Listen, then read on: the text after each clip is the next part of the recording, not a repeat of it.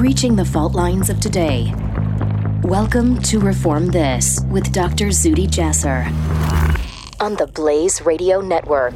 This is Dr. Zuhdi Jasser. Welcome to another episode this week of Reform This on the Blaze Podcast Network. Always great to be with all of you. Hope you're having a good summer. Hope your families are healthy and safe and you're all back to work and doing well. Are we ever going to get out of this COVID mess? Well, slowly but surely.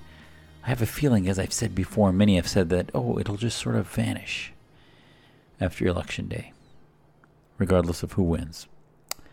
We've talked about that before. There's some other things to talk about today, and this is the program where you hear, you have an opportunity to hear from what I humbly believe is a patriotic American Muslim who can give you a lens through foreign policy, through the battles against radical Islam, and a lot of what's happening abroad and domestically regarding Islamist groups and otherwise, not only pointing to the need to reform, but how do we get there? What are the steps? And this week, we saw some changes, especially in the country between, rather in diplomacy and diplomatic relations between Israel and the UAE, that I think herald a transformation.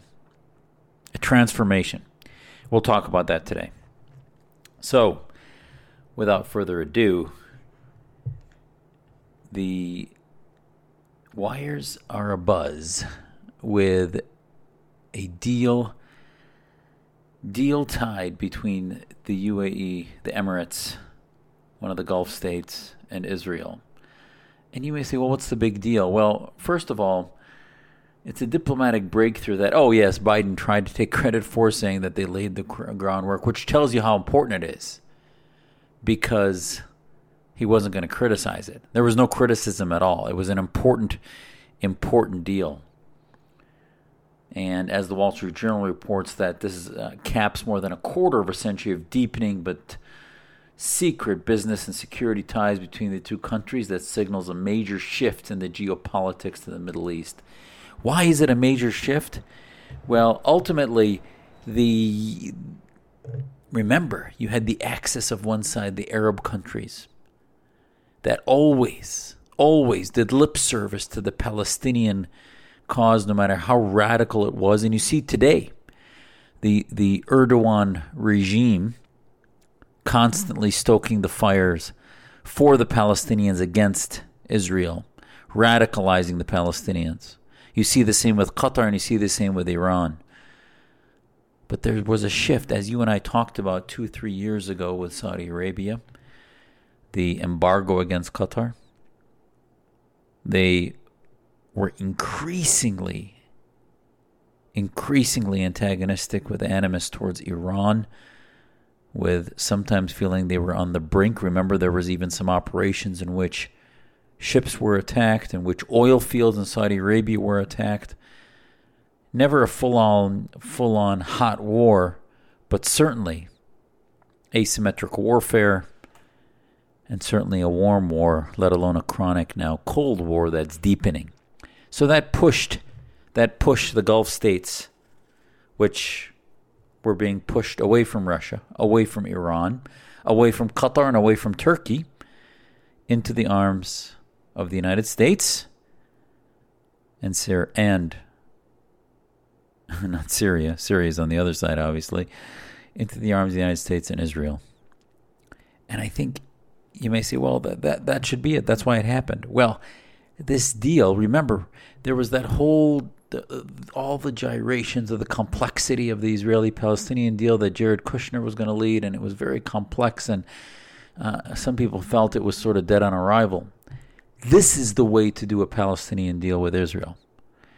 Is obviously you do it by slowly taking away the populist oxygen that was fueling the Arab world, which the Palestinians were part of, fueling the propaganda of anti Semitism and anti Zionism.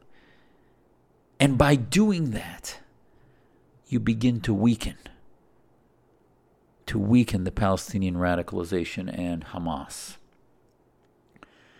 So we we talked about what what the negative drivers are away from Iran and Russia and into the arms of Israel and America. But that's not enough. It's not enough to change the ideology because, mark my words, just like I told you that the Saudi reforms of MBS were artificial, and the evidence I used was that the Imams were not talking about the reforms that MBS was talking about. The Imams were not justifying driving by women. The Imams were not justifying women going to work. The Imams were not justifying and changing the interpretations of the Quran that they promulgated in their translations and the anti Semitism and otherwise. That was two or three years ago. But now in the Emirates, in some of the largest mosques in Abu Dhabi this week, Imams were talking about the legitimacy of Israel. Imams were talking about why friendship and closeness to the state of Israel are key to the longevity and the peace in the Arab world. Nothing about supremacism, nothing about Islamic states, and also very much anti Islamist and anti brotherhood. That is key. And, and, and I will stand by my words that when you see the Imams, granted, you'll say, well, they're paid for by the state, etc. They've always been paid for by the state. It's always been an autocracy. Nobody said that this is a move that becomes makes the Emirates a democracy. But it certainly it certainly is a step forward that will begin to shake the foundations of Arabism as a fascist totalitarian ideology. And Islamism already is estranged from the Emirates and Saudi Arabia, etc., because of the last two to three years in which you've seen a huge shift. Remember, surprise, surprise, Western Muslim organizations of the legacy groups of the Muslim Brotherhood are quick to condemn this peace agreement and this opening of declarations and opening of diplomacy and normalization of diplomacy and relations. That normalization the Muslim Brotherhood Legacy Group of the Council on American Islamic Relations wants nothing to do with. Oh, surprise, surprise, they're labeled because they're part of the Brotherhood Network and progeny. They're labeled by the UAE as a terrorist organization. Now, when that came out, I was. Uh, had some difficulty with that. Not that they did not and are not the Muslim Brotherhood, I truly believe they are. But the Muslim Brotherhood in Kuwait, the Muslim Brotherhood in Syria, is not the same individuals that are Muslim Brotherhood legacy groups in America. And when they call themselves other things, it's about an ideology. And once you start labeling a group a foreign terrorist organization, that has a strict, a strict guideline. As I testified to Ted Cruz's Senate committee subcommittee, yes, the Brotherhood is an a terrorist organization, but it should be initially labeled as such in Egypt and Syria and Kuwait and Yemen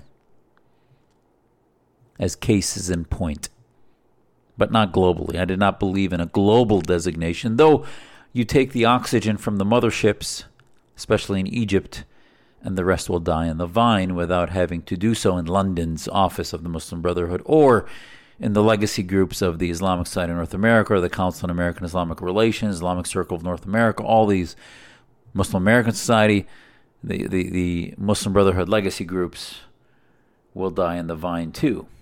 But they also have some autonomy. But we will be freer to counter their ideas. Back to the topic at hand, though. The, the issue is what does this mean? Anwar Gargash the Emirati Minister of State of the Foreign Affairs said this was more or less something that has developed, I would say, organically and in many, many areas. He said the establishment of diplomatic relations transformed it into something tangible.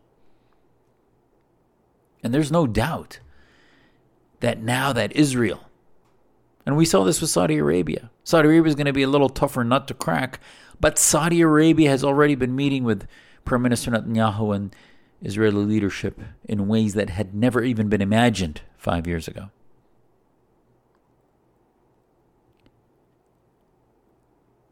And as the Wall Street Journal reports, like the Emirates, other Arab nations have quietly developed budding business security intelligence ties with Israel.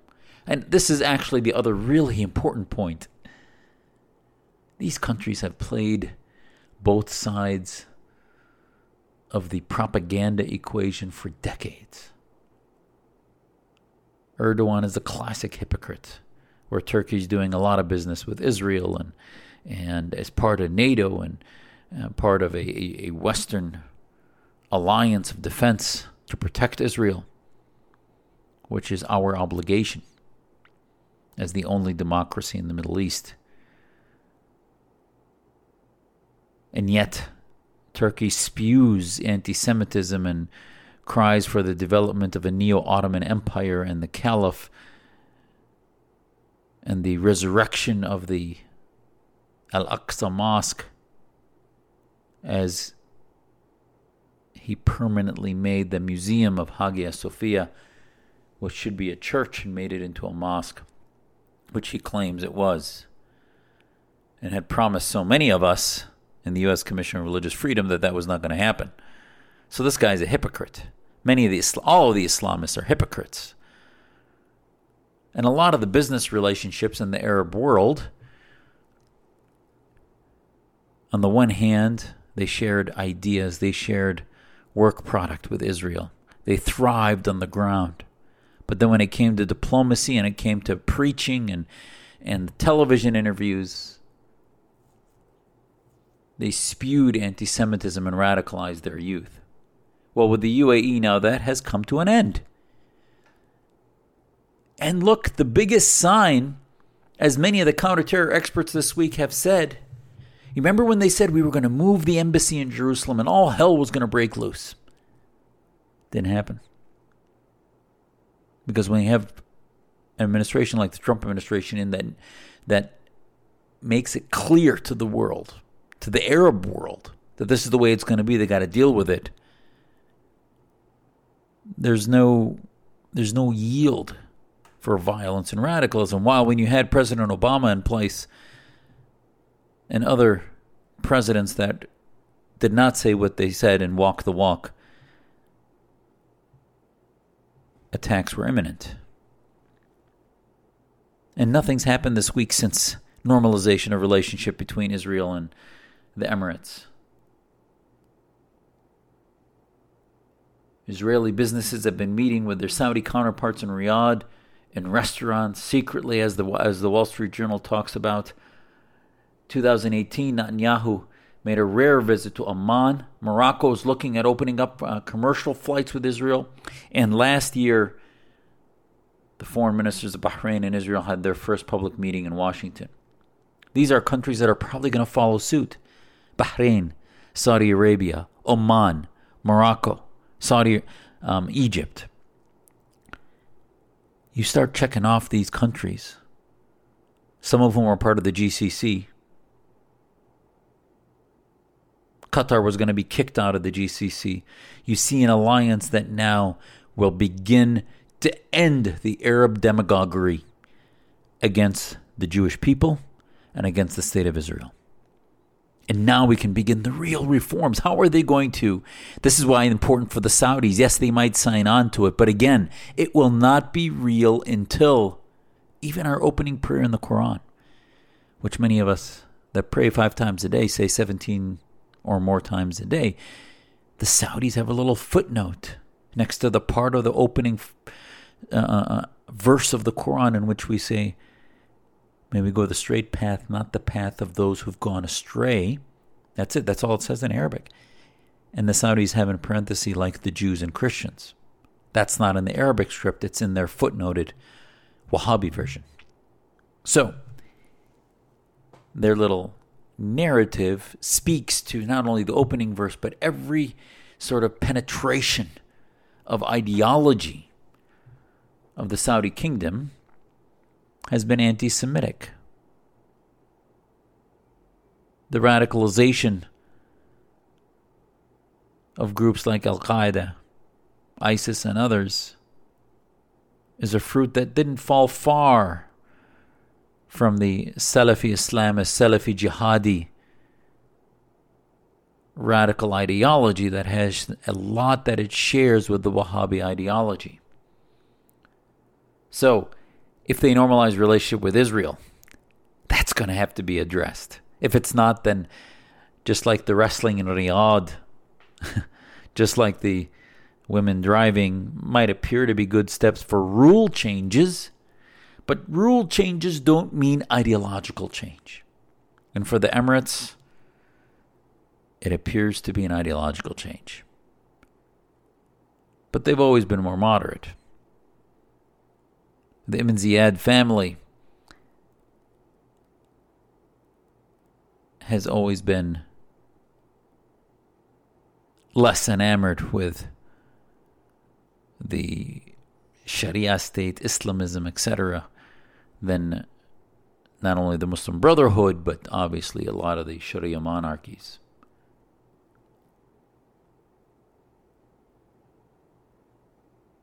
Let's look where we came from. 2009, the Emirates denied a visa to Shahar Pe'er, one of Israel's most celebrated tennis players who was planning to compete in the Dubai Tennis Championships. She would have been the first professional Israeli athlete to compete in the UAE, but the initiative was derailed after organizers said they couldn't let an Israeli compete on their soil.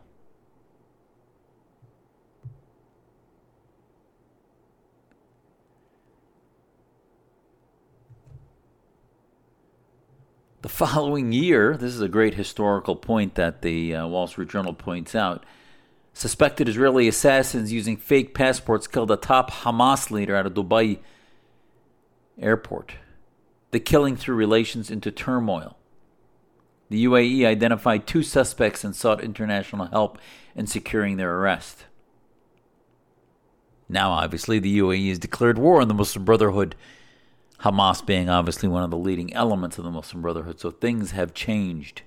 That was pre Arab awakening, by the way.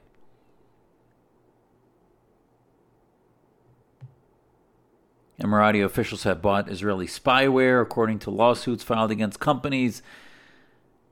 And there has been significant increase in business relations for some time, and now it's becoming more diplomatically formal.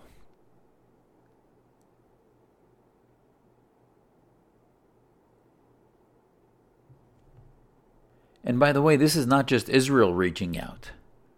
Emirati business leaders uh, have reached out to Israel, extending an invitation to them to take part in the 2020 Dubai Expo. Israel had planned to set up a pavilion to showcase technology and its eagerness to work with the Gulf.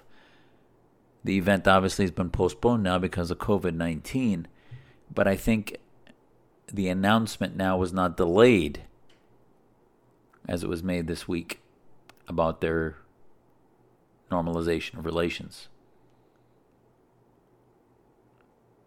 There's now the Trump administration is moving forward in a non aggression pact between Israel and the UAE, Bahrain, Oman, and Morocco.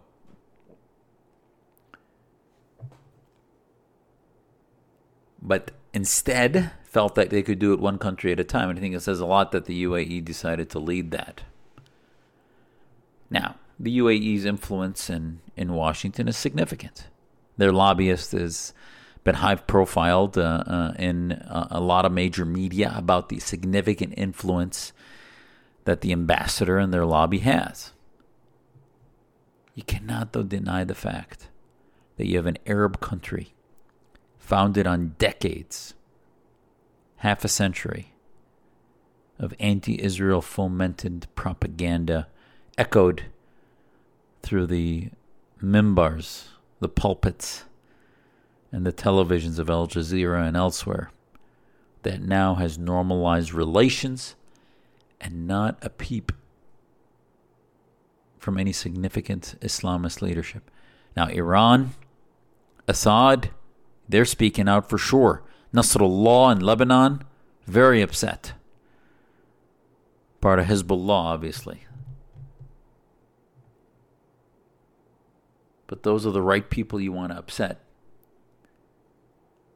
The influential Emirati ambassador I talked about was Yousef Otaiba. He wrote an op ed in an Israeli newspaper which carried an explicit warning for Israel that its plans to annex massive Jewish settlements in the West Bank would torpedo its hopes of official ties with its Arab neighbors by killing the prospect that the area would become part of a future Palestinian state. Quote, again from the Wall Street Journal In the UAE and across much of the Arab world, we would like to believe Israel is an opportunity, not an enemy. He wrote, We face too many common dangers and see the great potential of warmer ties. That began a new round of talks and produced Thursday's breakthrough this week. Israel agreed to suspend plans to annex parts of the West Bank in return for a plan to normalize relations with the UAE. So, we won't even get into the whole thing about settlements, which is another subject, but not necessarily another subject, but just a, a, issue related to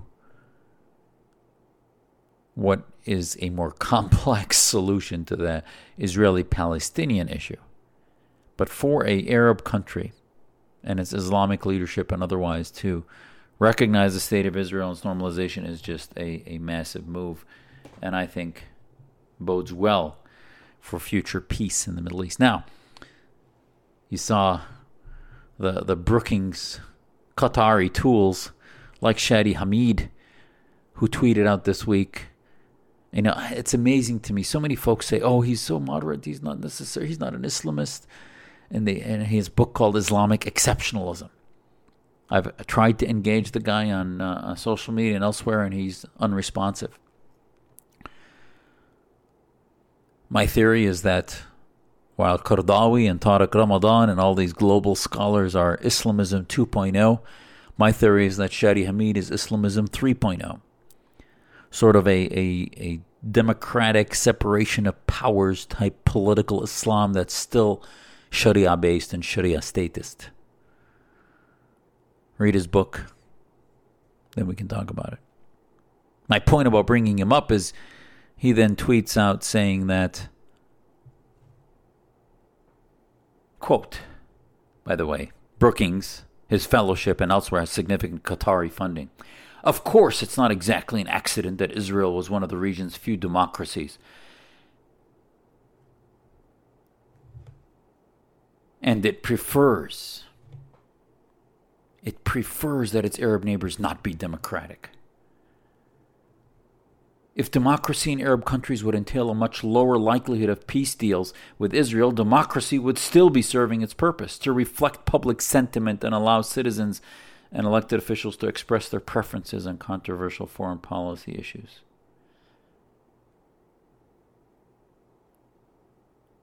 So here's the conspiracy theory that ultimately it's Israel's fault that there's no democracies because they make deals with dictators so that those democracies never evolve. Those those countries don't become democracies.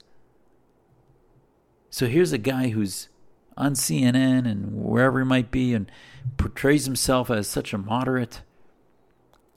Talk about a prime example of oversimplified agitation propaganda promulgated against Israel by US anti Israel establishment. That's what he really represents in that comment. The U.S. anti Israel establishment says that American foreign policy, especially a certain group, don't care about the Middle East, don't care about um, Arab citizens. They just want to keep dictatorship. And now, there were certainly policies to that effect in the 60s and, and, and 70s. Yeah, there's no doubt that certain policies had that effect. But he's blaming Israel for this. It's the same conspiratorial mindset of the, the endless war comments that uh, uh, Tulsi Gabbard talks about. And, and actually, they can't have it both ways. The whole attack against neoconservatism was that they were trying to democratize the Middle East and that that was impossible, that they needed to stay dictatorships because they can't be democratized. So, is it we're against the neocons which have now become a pejorative because they've been attacked all the time, of wanting to change foreign governments, when in fact the Arab awakening arose on its own. From Libya to Egypt and Yemen and, and Syria and, and Iraq, even in Iraq, yes, Iraq, Saddam Hussein was long gone, but There have been demonstrations in Lebanon, there have been cedar revolutions, and, and otherwise. But this comment, on the heels of an Israeli UAE agreement, you now have commentary from leading American Islamic scholars at Brookings and elsewhere saying, oh, this is just simply entrenching. And that tells you how effective it is, by the way, because if the opinion is, is that entrenches the leadership, makes them more benevolent and liked, then the whole gig is up about the anti Israel position, isn't it? Then the anti Israel, anti Semitic position is a loser even in the public sentiment. So, which is it? They try to paint things in a way that fit their own narratives, especially the Islamists that are anti Semitic and supremacists for the Palestinian and apologists for Hamas.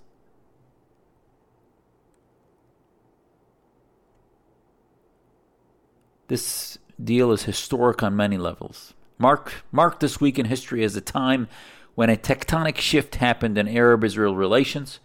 Many may try to minimize it, throwing whatever may stick against the state of Israel and against the Emirates, but I give them one question. If this isn't a big deal, why hasn't it happened before? Last, I want to talk to you about Syria. More sanctions this week. More sanctions against Syria.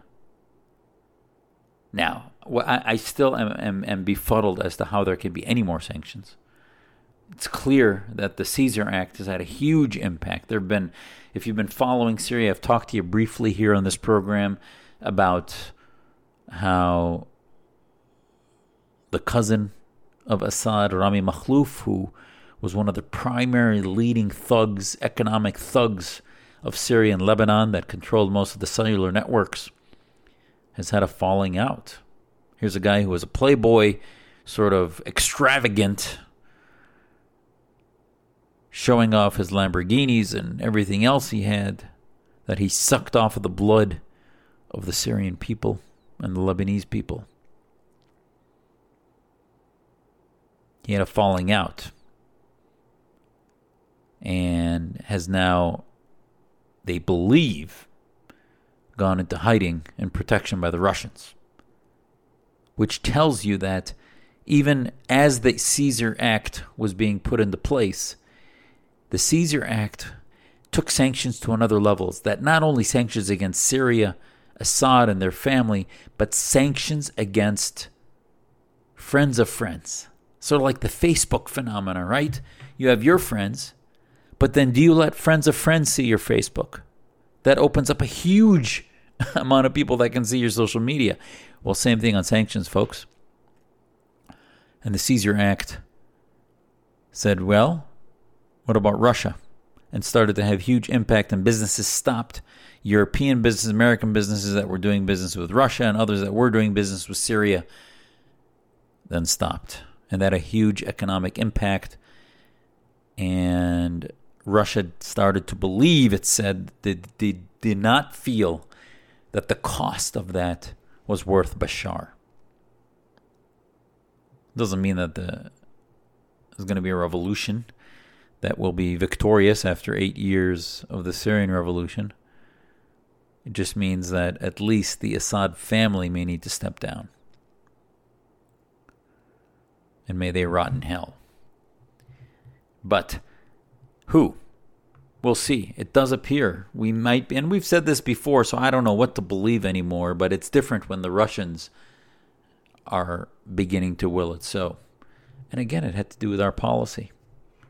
But this week, even beyond the the Caesar sanctions, and Caesar was the name of one of the victims in Syria.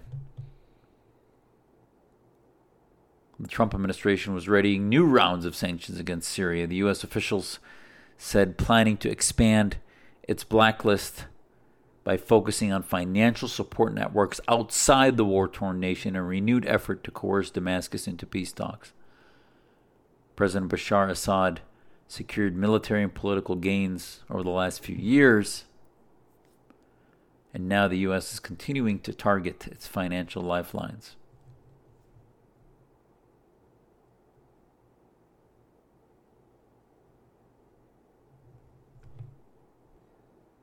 Just to give you some of the targets, for example, right now that were announced this week, Mr. And uh, it's Dr. Assad's son, his British-born wife, by the way, from the Akhras family, whose whose father is a cardiac surgeon in London.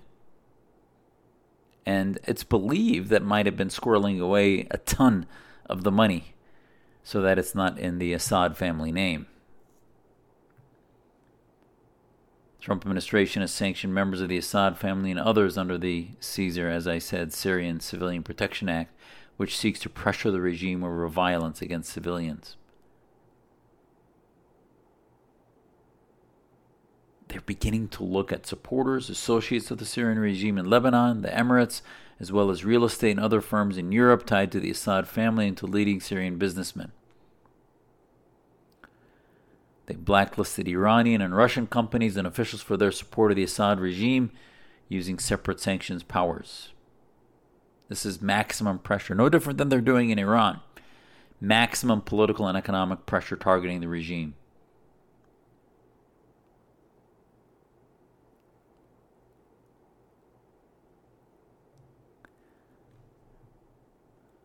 And to, to complement the other story, James Jeffrey, the State Department Special Representative for Syria, warned that the UAE, the Emirates, could face punitive action if anyone is found aiding the Assad regime. And he said the UAE knows that we are absolutely opposed to countries taking these diplomatic steps of rapprochement with Syria. Those who aid the regime in any way are a potential sanctions target, he said. Fascinating, isn't it? I think it's good news. Syria is always going to be in the news. It is a a cancer that is is festering and growing. It's now bled over into Lebanon, as Lebanon's been also become a client state of Iran, as Syria basically has. And I can tell you that while many of you might feel that there's no solution, ultimately the cancer needs to have all of its oxygen cut off. And once it does and it dies off, hopefully the patient will survive. But the patient cannot survive with that cancer. And neither can we. Iran is not a regime that is going to somehow moderate. There's never been a moderate Iranian ruler. There's only been those who are, I'm sorry, since the Khomeinist revolution, obviously, we're talking about, but there have been only those that are less extreme and less open to their goal than the others. But they're all part of the Islamic Supreme Council. And Assad, yes, he's part of the Ba'athist Party, which may not be Islamist in its charter, but now in the past 10 to 15 years has basically become part of the Shia crescent extending from Iran, as Iraq has and as Lebanon has. So things are beginning to settle out, folks. Pressure points are continuing. And while we languish in this response to COVID 19 and we turn in economically, the world around us continues to evolve. And I promise I'll keep you up to date. And we'll continue to point out what we should learn, what we shouldn't, what are the lessons for today and tomorrow, and where do we go from here. God bless. Stay safe. Follow me on Twitter at Dr. Zuhdi Jasser, D R Z U H D I J A S S E R and also at Reform This Radio. God bless. Share this podcast with your friends. Talk to you next week. Reform This with Dr. Zuhdi Jasser on the Blaze Radio Network.